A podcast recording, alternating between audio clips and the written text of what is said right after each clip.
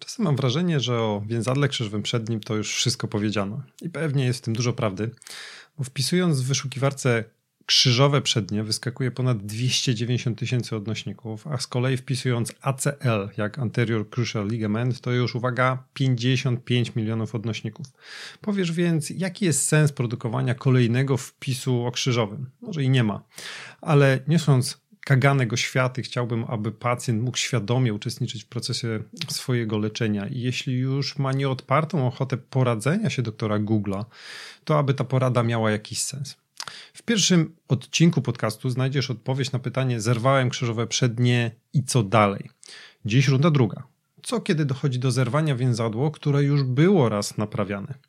Więc jeśli urwałeś swój przeszczep, to podgłośnij za 35 sekund, bo zaczynamy zaraz po intro.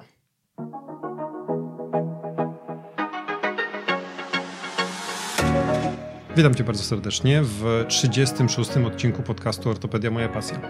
Ja nazywam się Michał Drwięga, jestem ortopedą, a w podcaście omawiam problemy ortopedyczne. Pokazuję jak pracuję, czym kieruję się proponując konkretny sposób leczenia oraz jakie są jego alternatywy i możliwe powikłania. Jeśli interesujesz się ortopedią, szukasz rozwiązania swojego problemu po urazie lub uczysz się ortopedii, koniecznie wysłuchaj tej audycji Scenariusz dzisiejszego pacjenta nie jest różowy. Człowiek cieszy się życiem, uprawia swój ulubiony sport i nagle chwila nieuwagi, wygina kolano, słyszy dziwny trzask i urywa więzadło krzyżowe. Co się dzieje później, jakie podjąć decyzje, jak już powiedziałem na wstępie, omówiłem to w pierwszym odcinku mojego podcastu, który znajdziesz oczywiście wpisując w sieci adres www.drmick.pl ukośnik 001. Dziś idziemy dalej. Kiedy dojdzie już u takiego pacjenta do operacji, rekonstrukcji więzadła krzyżowego, czeka go długa, wielomiesięczna rehabilitacja. Pacjent mozolnie odzyskuje zakresy ruchu, odbudowuje osłabione mięśnie, pracuje nad stabilizacją, sprawdza gojenie w kolejnych rezonansach. Sprawdza, prawda? I wreszcie w najlepszym przypadku po roku wraca do sportu i czasem to już koniec przygody z ortopedią, a czasem niestety nieszczęście wraca.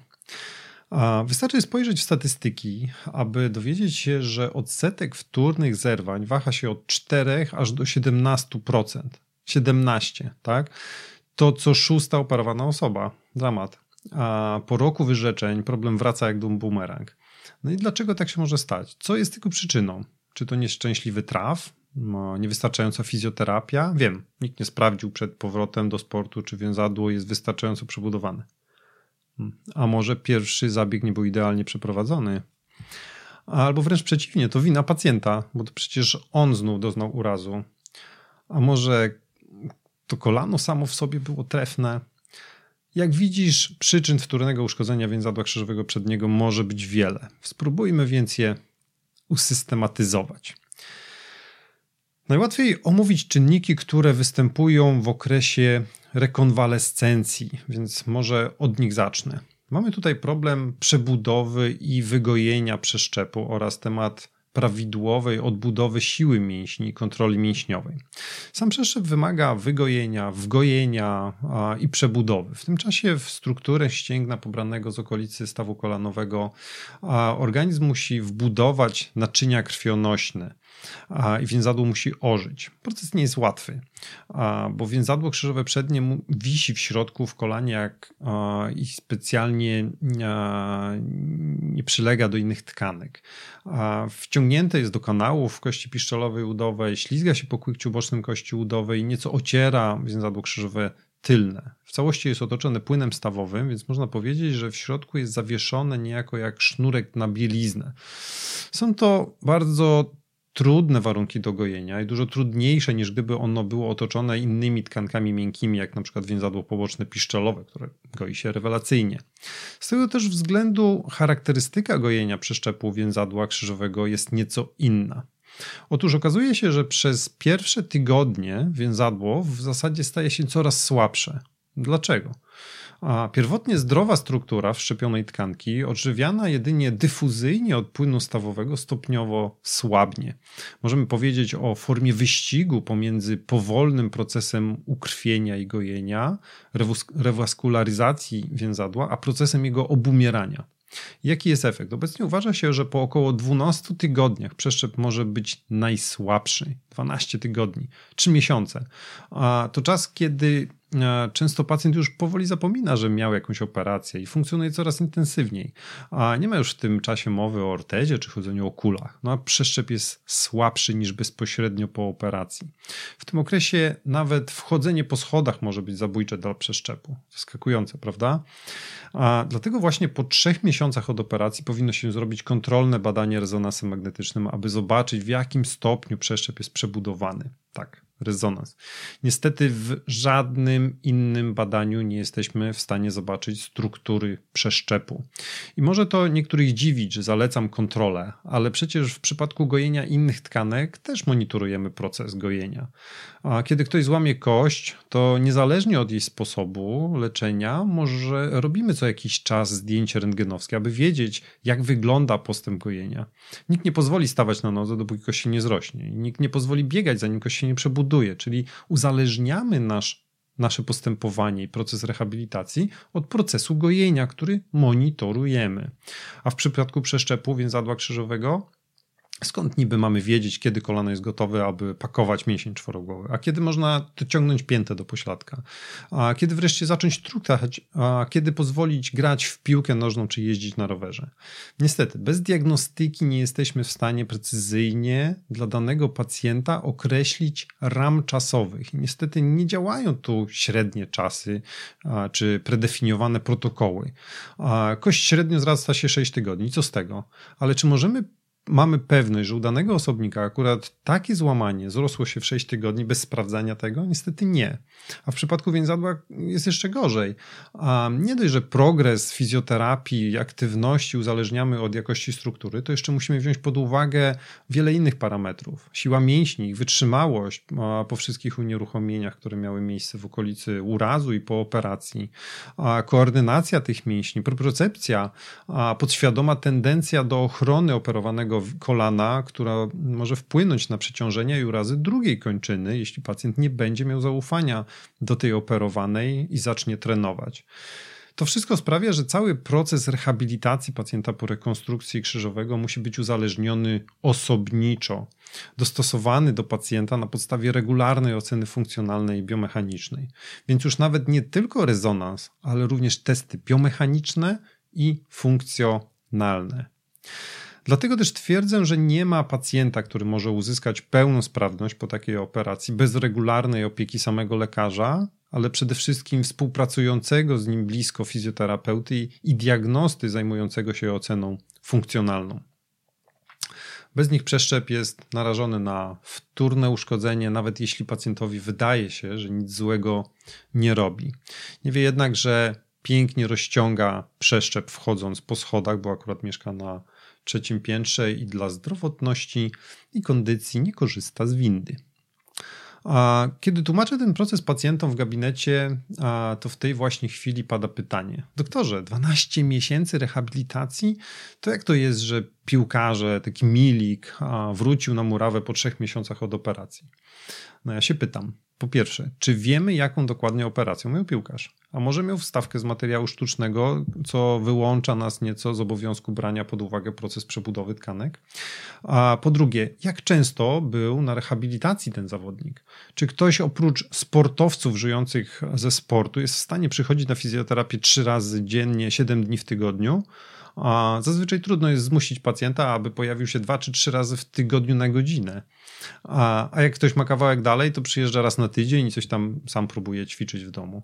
To jak, przepraszam, ma wzmocnić mięśnie w trzy miesiące? A dobrze, jak po roku cokolwiek odbuduje. No i ostatnia rzecz. Jaka jest szansa, że zawodnik jest w stanie zaufać tej operowanej nodze i podświadomie jej nie oszczędza? A mamy wiele przykładów, e, kiedy sportowiec szybko sportowcy szybko wracają po kontuzji i tak szybko jak wracają, również szybko doznają kontuzji drugiej kończyny, bo ich głowa nie jest w stanie zaufać tej operowanej i pięknie przeciążają tę dotychczasową zdrową. za szybko. Ok, to się trochę rozgadałem, a ten punkt miał być najkrótszy. Drugi aspekt, który chciałem omówić, to wpływ jakości przeprowadzenia samego zabiegu na wtórne rozerwanie przeszczepu. I tu jest kilka podpunktów. Dobór materiału. Więzadło można zrekonstruować z własnych tkanek, czyli będzie to materiał autogeniczny. Taka tkanka będąca tkanką własną zazwyczaj goi się standardowo, tak jak to przed chwilą omówiłem. Ale można, możemy zastosować tkankę od dawcy, czyli będzie to allograft. Nie będę teraz wnikał, jakie są wskazania do takiego przeszczepu. Ważna jest informacja, że allograft zazwyczaj wymaga jeszcze więcej czasu na wgojenie, a jego struktura pierwotnie zazwyczaj jest słabsza niż struktura autograftu ze względu na proces przygotowania takiej tkanki. W warunkach polskich jest to sterylizacja radiacyjna, co w połączeniu z późniejszym mrożeniem zdecydowanie ma wpływ na strukturę przeszczepu. Po drugiej stronie barykady mamy przeszczepy hybrydowe, czyli autograf wzmocniony materiałem sztucznym. A takie z kolei przeszczepy są mniej narażone na uszkodzenia w okresie przebudowy, no bo materiał sztuczny nie musi się przebudowywać i chroni autograf w trakcie jego gojenia. Jak już mamy wybrany materiał, mm, to łatwo domyślić się, że grubość przeszczepu będzie miała wpływ na jego wytrzymałość. Limitowana ilość miejsca wewnątrz kolana nie pozwala zrobić więzadło bardzo grubego. Ono po prostu się nie zmieści w dole międzykłykciowym. Ale niestety można zrobić więzadło za chude. Jeśli w dużym kolanie zrekonstruujemy więzadło o połowę cieńsze niż oryginalne, to możemy się spodziewać, że nie przetrwa ono nawet procesu rehabilitacji. Trzecia rzecz związana z przeszczepem to posadowienie jego kanałów. Jest to element mocno zależny od chirurga. A prawidłowe wywiercenie kanałów jest ogromnie ważne, bo więzadło w trakcie zginania i prostowania stawu nie może zmieniać swojej długości. A zmiana lokalizacji względem anatomicznych punktów przyczepu właśnie do tego prowadzi. Czy łatwo jest źle zlokalizować kanały? Otóż bardzo łatwo. Tym bardziej, że im precyzyjniej celujemy w miejsce oryginalne, tym bardziej ryzykujemy wyłamanie brzegu kości.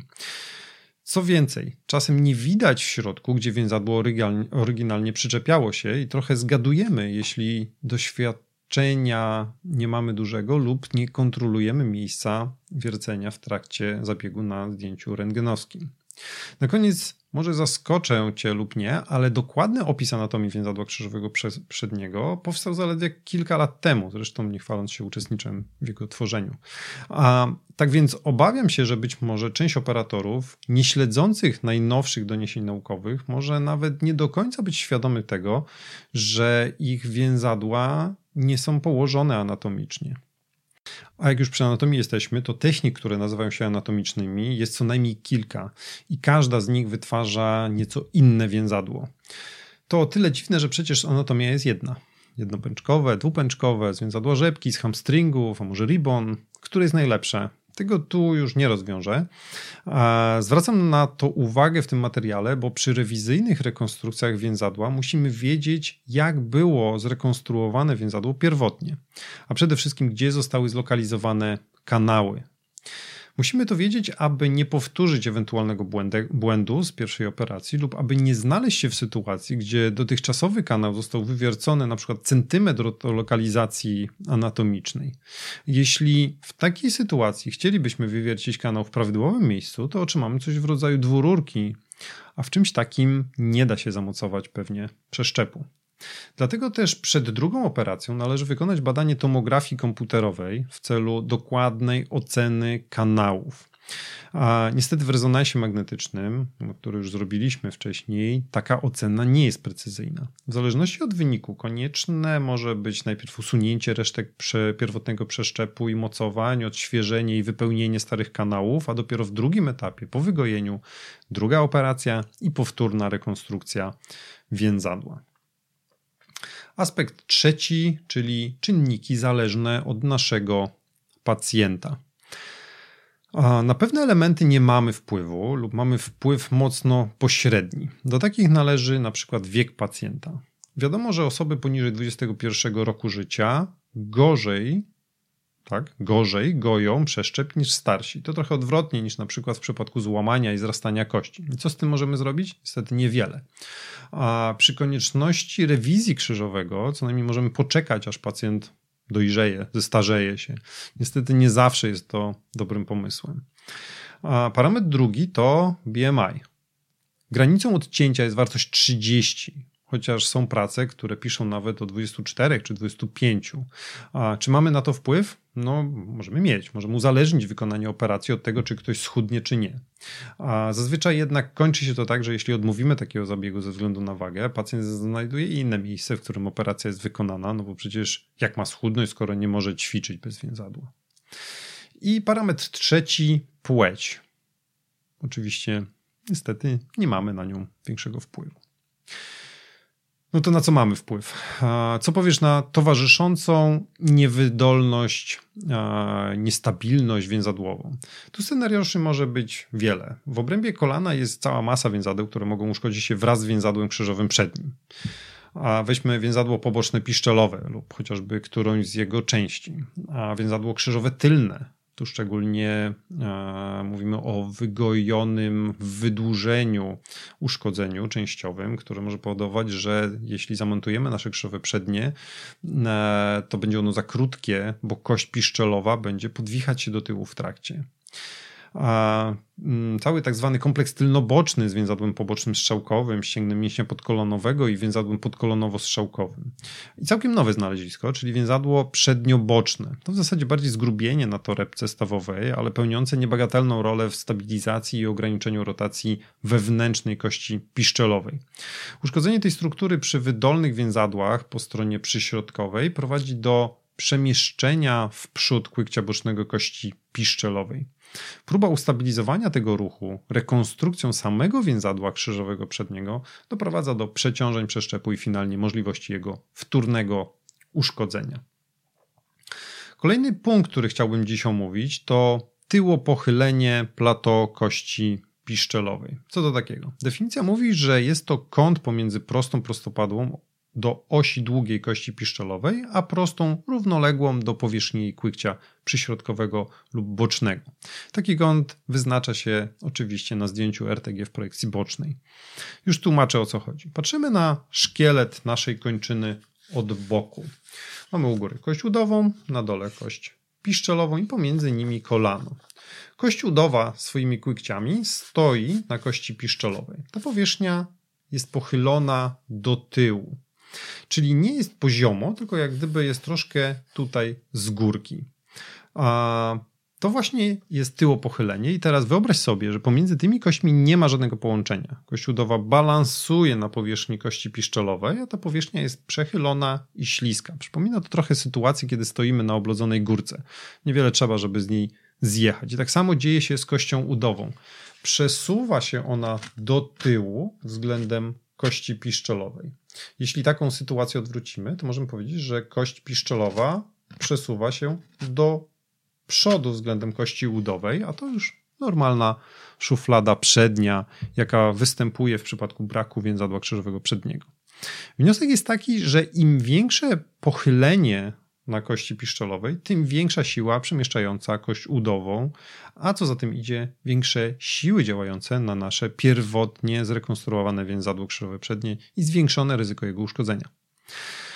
Dziś jeszcze mało kto zwraca uwagę na pochylenie plateau kości piszczelowej przy pierwotnych rekonstrukcjach, a może jednak powinno się. Natomiast niesprawdzenie tego parametru przed rekonstrukcją rewizyjną, no to już jest lekkomyślne. Jak to sprawdzić w takim razie? Otóż powinno wykonać się badanie RTG całej kończyny dolnej w projekcji bocznej. Na takim zdjęciu wyznaczamy oś długą, czyli prostą od środka stawu biodrowego do środka stawu skokowego i przecinamy ją prostą, równoległą do pochylenia plateau kości piszczelowej. Szybki pomiar i już wiemy. Wartości jednocyfrowe są zazwyczaj normą tylko w niewielkim stopniu zwiększają obciążenie na przeszczepie. Jednak wartości dwucyfrowe zdecydowanie przekraczają normy. W takim przypadku przed powtórną rekonstrukcją więzadła krzyżowego przedniego może być konieczna korekcja kształtu kości, czyli osteotomia defleksyjna kości piszczelowej. Szczegółów technicznych takiego zabiegu już tu dzisiaj, tutaj dzisiaj nie będę omawiał, ale planuję niebawem umieścić film z takiego zabiegu na moim kanale na YouTubie, więc może kiedy słuchasz już tego nagrania, to on już tam jest.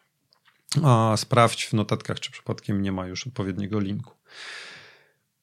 Mm, już ostatnia rzecz, o której tylko wspomnę, to stan powierzchni chrzęstnych w odpowiednich przedziałach stawu kolanowego i oś kończyny oceniana w płaszczyźnie czołowej.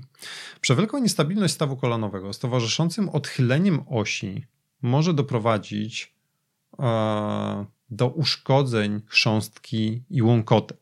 W takiej sytuacji znów nie samo krzyżowe jest problemem. Przed ewentualnym zabiegiem rewizyjnym musimy mieć świadomość tych uszkodzeń, bo zazwyczaj zmieniają one nasze podejście do całości leczenia. Konieczność naprawy chrząstki, ewentualnego szycia łąkotek, czy nawet ich przeszczepu wymaga odpowiedniego przygotowania. A sprawa jest jeszcze bardziej skomplikowana, kiedy przy uszkodzeniach, o których mówię, występuje szpotawość lub koślawość kończyny, a, bo być może w całości postępowania należy wpleść jeszcze korekcję osi. W gabinecie często można spotkać pacjenta, sportowca po uszkodzeniu źle zlokalizowanego przeszczepu więzadła krzyżowego przedniego ze szpotawą osią kończyny, z przeciążeniem chrząstki, chrząstek w przedziale przyśrodkowym, uszkodzoną łąkotką przyśrodkową, niestabilnego rotacyjnie i na dodatek ze zwiększonym tyłopochyleniem plato kości piszczelowej. Czy da się takiego pacjenta poleczyć jednoetapową wtórną rekonstrukcją krzyżowego? A czy to może być aż tak proste? I czy wróci on po takim zabiegu do sportu? Szczerze wątpię. Na koniec chciałbym więc podsumować kluczowe elementy, które należy wziąć pod uwagę w trakcie planowania rewizyjnej rekonstrukcji więzadła krzyżowego przedniego. Punkt pierwszy to dokładny wywiad dotyczący tego, jak wyglądało postępowanie pooperacyjne po pierwotnej rekonstrukcji więzadła. Czy proces uzależniony był od obiektywnych danych z badań obrazowych, w tym rezonansu oraz badań biomechanicznych? A punkt drugi, jaki jest obecny stan mięśni? Zakresy ruchu, funkcja kończyny. A punkt trzeci to lokalizacja kanałów i konieczność wykonania badania tomografii komputerowej w celu oceny zarówno ich położenia, jak i stopnia zarośnięcia. Cztery ocena towarzyszącej niestabilności, zarówno w dokładnym badaniu klinicznym, jak i świeżym badaniu rezonansem magnetycznym. Przy braku uszkodzeń głównych więzadeł zwróć szczególną uwagę na kliniczną niestabilność rotacyjną przednioboczną, bo tego nie wyczytasz z badania rezonansem magnetycznym zazwyczaj. 5. Ocena powierzchni chrzęstnej stanu łąkotek na rezonansie wykonanym w punkcie czwartym. 6. Przy ubytkach stwierdzonych w punkcie piątym oceniamy oś kończyny na zdjęciu RTG osi długiej kończyny w projekcji czołowej, bo może okazać się konieczna korekcja tej osi.